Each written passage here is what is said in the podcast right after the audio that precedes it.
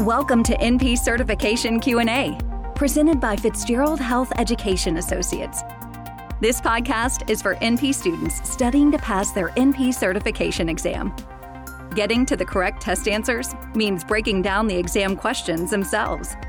Leading NP expert Dr. Margaret Fitzgerald shares her knowledge and experience to help you dissect the anatomy of a test question so you can better understand how to arrive at the correct test answer.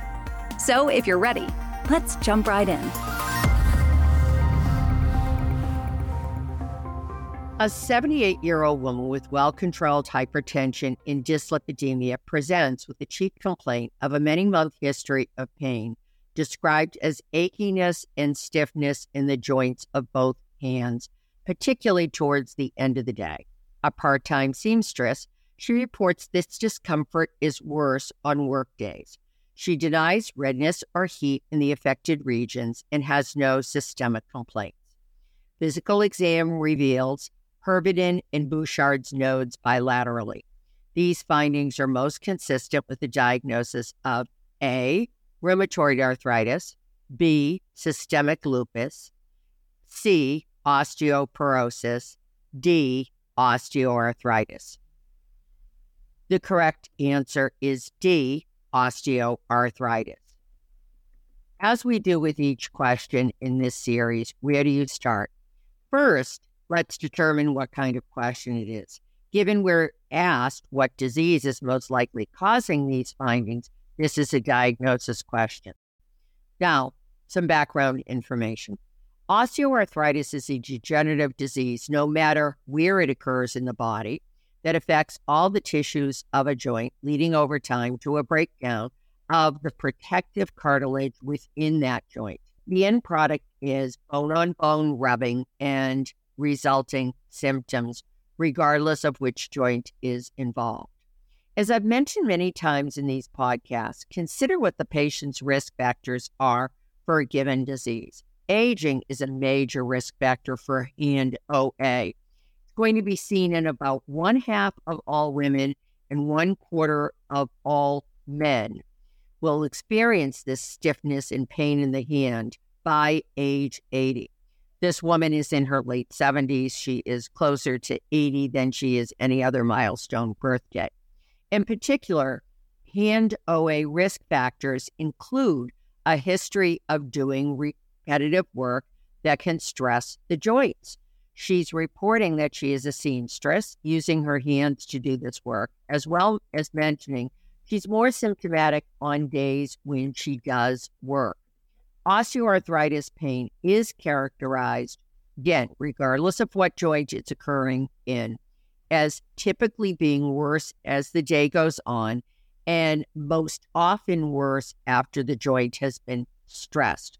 Like, for example, you'll hear from people with OA of the knee or the hip that their knees, their hips might be a little stiff when they first get up in the morning, but they're painless. By the end of the day, they are more uncomfortable. What about additional OA risk factors aside from birth gender assignment, i.e., female? Aging and joint stress in work, as I mentioned, but also a history of joint trauma, family history of OA, and obesity and overweight. And I will say that the latter two, the obesity and overweight, those are major risk factors for OA in the knees and the hips. When the hands are involved, as in this scenarios, the discomfort is usually described as an ache with stiffness, usually as we see after the joint's been stressed such as uh, during the day with routine ADL, or as she reports, worse on days when her hands are used for strenuous activities. Let's take a look at the question and provided possible answers. To recap, this is a 78 year old woman with well controlled hypertension and dyslipidemia, presenting with the chief complaint of a many month history of pain, described as achiness and stiffness in the joints of both hands, particularly towards the end of the day a part time seamstress, she reports this discomfort is worse on workdays. She denies redness or heat to the affected areas and has no systemic complaints. Physical exam reveals bilateral Heberden's and Bouchard's nodes.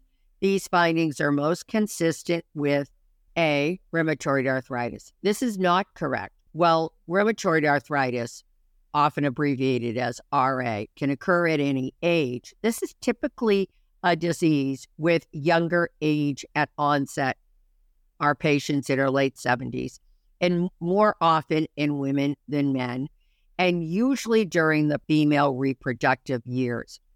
Typically, with RA, it wouldn't be just the hand joints involved, but what you would hear from the patient was my hands, my wrists, my feet, my ankles, all of these bother me. In addition, we're told she has no systemic complaints. With RA, it is a systemic disease. Osteoarthritis is more a joint disease. But with that systemic disease, there usually is fatigue, unintended weight loss, and often anemia of chronic disease. Keep in mind, you'll be provided with just about enough information to answer a question and really nothing extra. So if you're thinking there, yeah, but there wasn't anything mentioned about her feet. Yeah, but there wasn't anything mentioned about her wrists, etc. Squelch those yeah, buts and realize you've got enough information here to answer that question. Option B, systemic lupus. This is also incorrect. Similar to RA, systemic lupus is a systemic disease, hence its name, with many joints involved and additional symptoms such as fatigue, unintended weight loss, and the like. Plus, the typical age for onset of lupus is within the female reproductive years, although late onset disease is on occasion seen. Nearly 90% of individuals with lupus have female birth gender assignment. There are very, very few diseases that are that skewed towards females. However, two thirds of all autoimmune diseases, and both RA and lupus are autoimmune diseases. Two thirds of them are seen in women. Now, option C, osteoporosis. Risk factors for osteoporosis include age and female birth gender, both mentioned in this patient. However, osteoporosis is typically without any symptoms until the disease is quite advanced. And when symptomatic, there will be usually a report of stooped posture and backache owing to vertebral fragility fractures. Even in a person with very advanced osteoporosis, for them to have hand symptoms would be incredibly unusual. Well, that leaves us with D, our only remaining option, and that is, of course, the correct answer.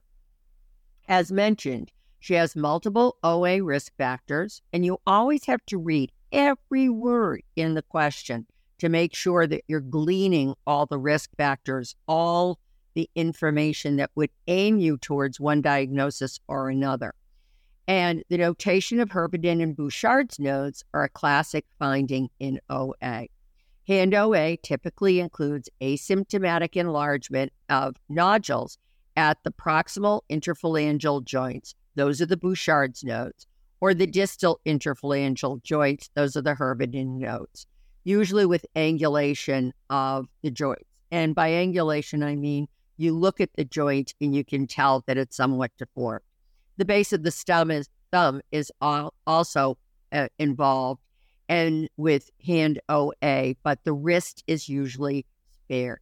There are mnemonics for Heberden's nodes with Heberden, think distal interphalangeal joint, HD, high definition for Heberden and distal, and Bouchard's nodes, proximal interphalangeal joint, BP, blue picture is one um, mnemonic I heard for that. Obviously, I'm thinking BP for blood pressure.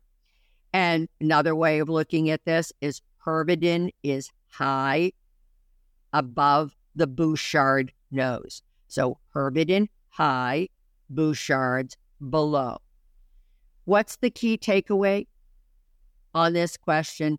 Class consider patient risk factors coupled with classic presentation of any disease. This will help you hone your differential diagnosis and clinical decision making skills. Never forget The NP boards are a test to see if you will be a safe entry level NP.